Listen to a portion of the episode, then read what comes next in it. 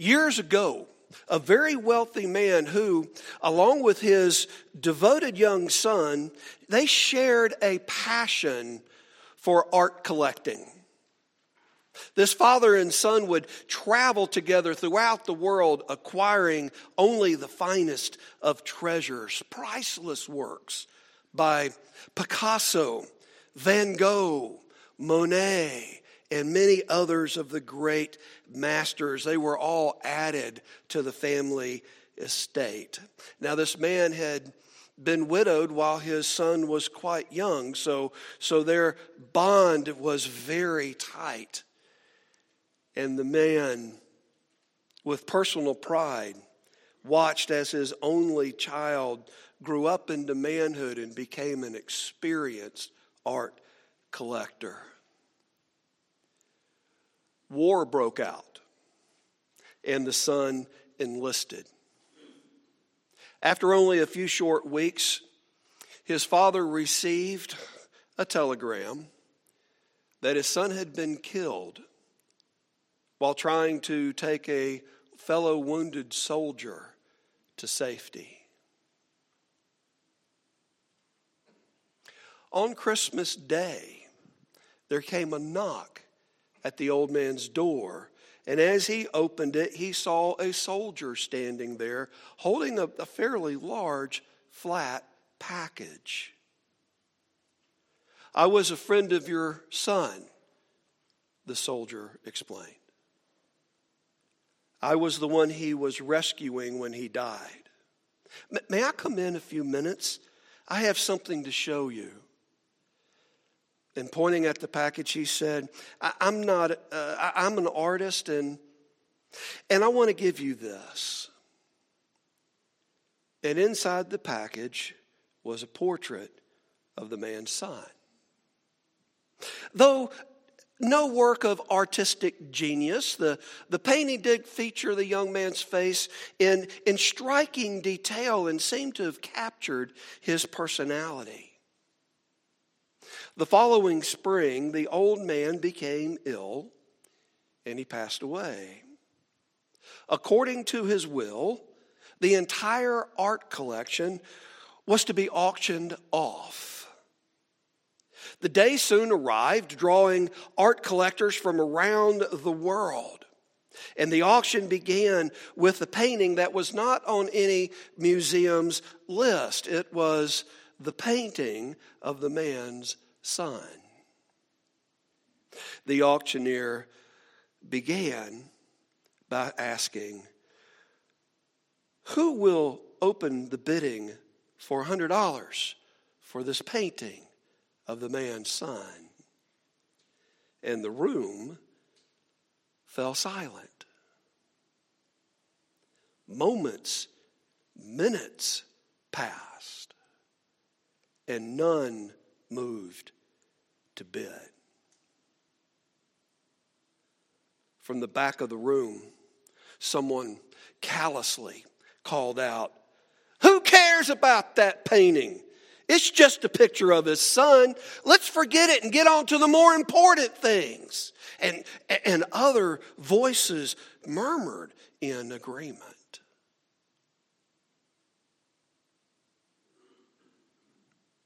Have you ever thought what it would be like if God, in the person of Jesus Christ, had never come to earth? You ever stop to think about it? Classical music would be totally different because the great composers, Bach, Beethoven, and others, they dedicated their life's work to God. Handel's Messiah, you remember Messiah, right? Never would have been written. Harvard, Yale, Princeton would not exist because these institutions were started specifically for the purpose of training ministers. And by the way, at the time when they were getting started, the study of science was seen as, as an exercise in the study of the work of God in order to understand how He made the world.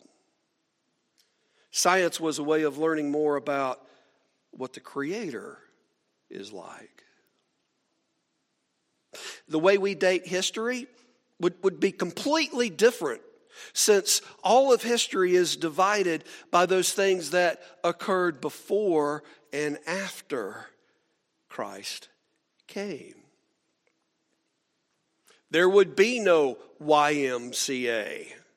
And our cities would look different. Does anybody have any idea how many churches, how many houses of worship there are in Portage, Kalamazoo? Does anybody have any clue?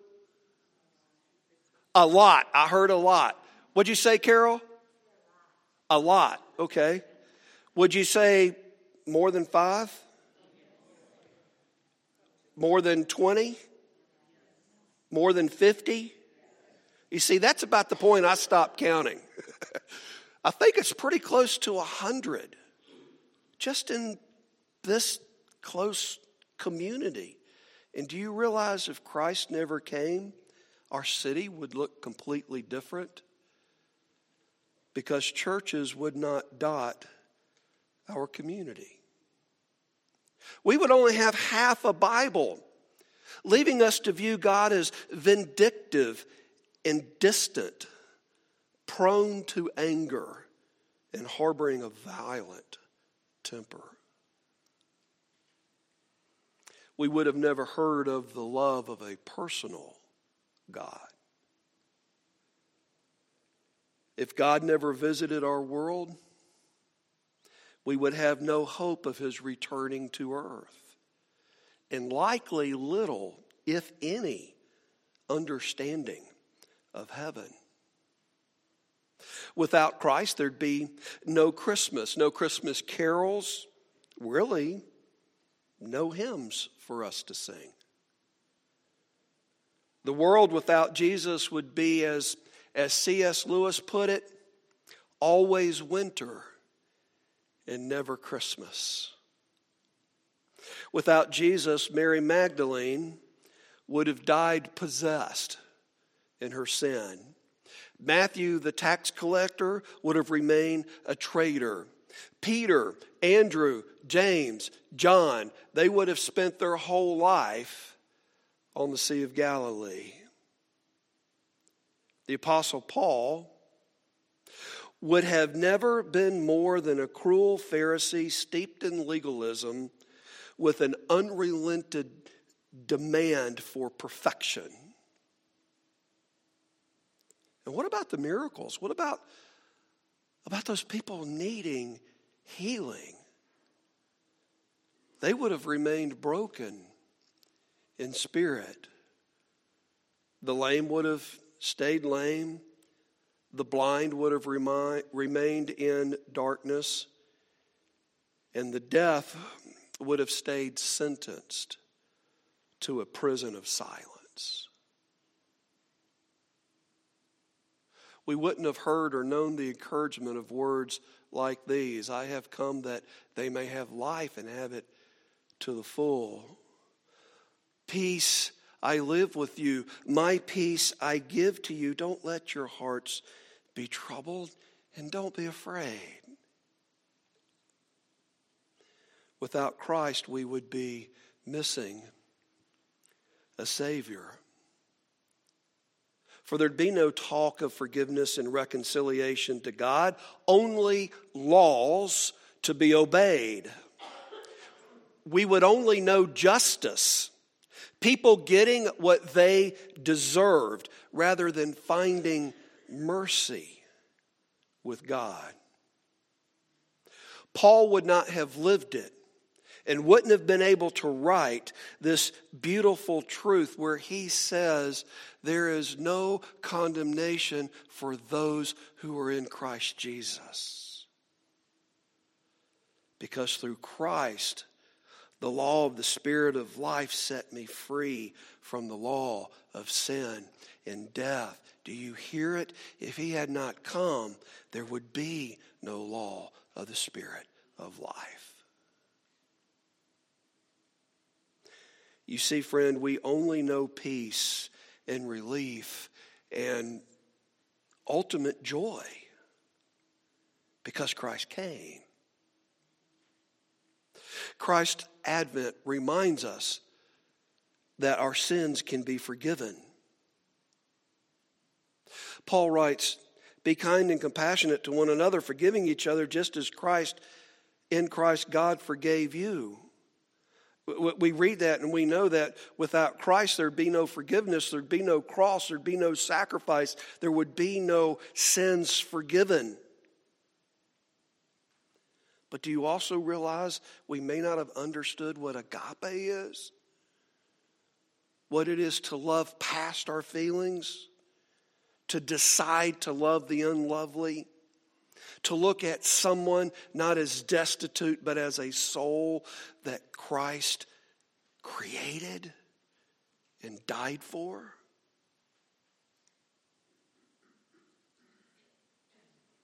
Think for a moment of the worst thing that you have ever done. That thing that still makes you burn with guilt and shame. And think what it would have been like if Jesus had not come.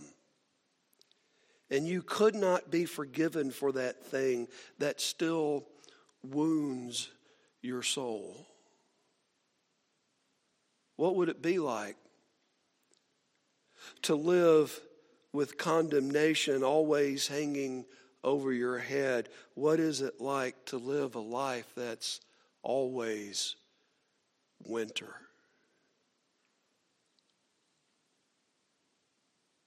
What would the world feel like if there was no hope of heaven?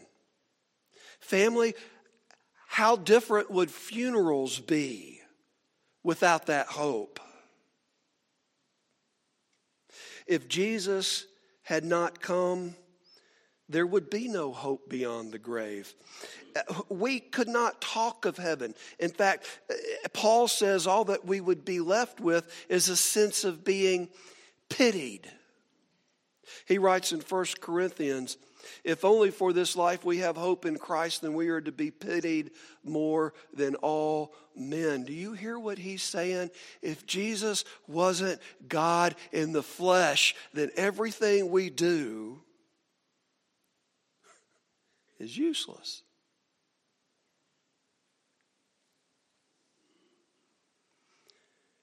Without Jesus, there'd be no hope of a resurrection only an, an argument over a concept. There would be no eternal life. There'd be nothing to anticipate. The only reality would be a purposeless life, meaningless life that ceases with the closing of a casket lid and the coldness of an ever consuming grave. But Jesus came. And all of that has been changed. We can now live in a joyful anticipation of what is to come. Heaven is possible because of Jesus, and it is ours, yet we are still waiting for it. It's, it's much like these next three weeks in the life of a child when you stop to think about it. Do you remember when you were a child and Christmas was coming? You remember what that felt like? Do you remember when you went looking for where your parents were hiding the packages? And you know you did. And then you found them, and you'd pick them up, and you'd, you'd shake them, and you'd look at them, and you'd try to find some kind of clue as to what was inside. Filled with anticipation, you were already enjoying what you knew was coming. And in your mind, you were already playing with it. Yet, it would not be handed over to you until Christmas. Then we would see with our eyes and touch with eager hands what before we had only experienced in our heart. Christmas means that Christ has given us that gift of heaven. And at this point, it's, it's still wrapped. Yet, friend, the package has your name on it. We would never receive that gift if it were not for Christmas.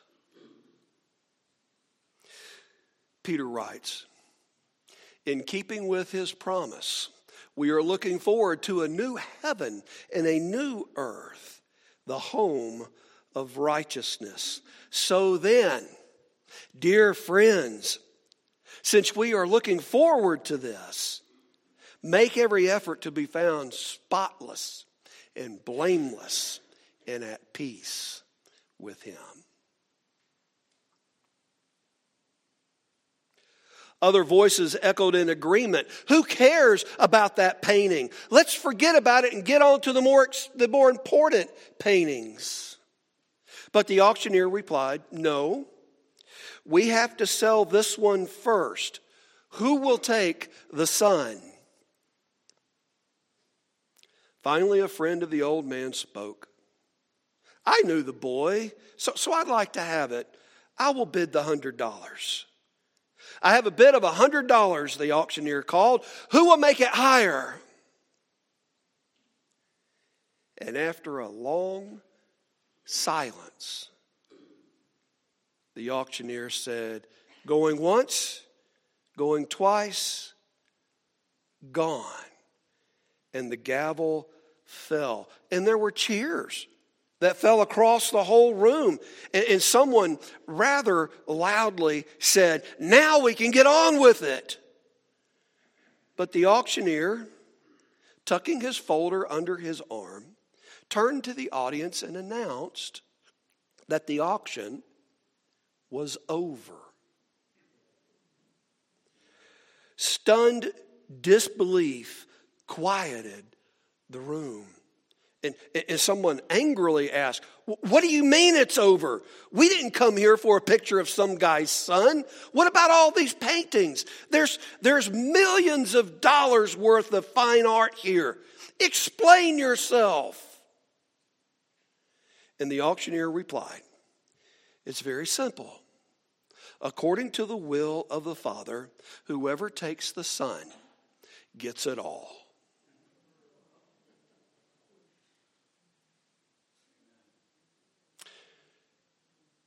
John reminds us of this. God has given us eternal life, and this life is in His Son. He who has the Son has life. He who does not have the Son of God does not have life. Friend, the story of Christmas, in essence, is very simple. Whoever takes the Son gets it all.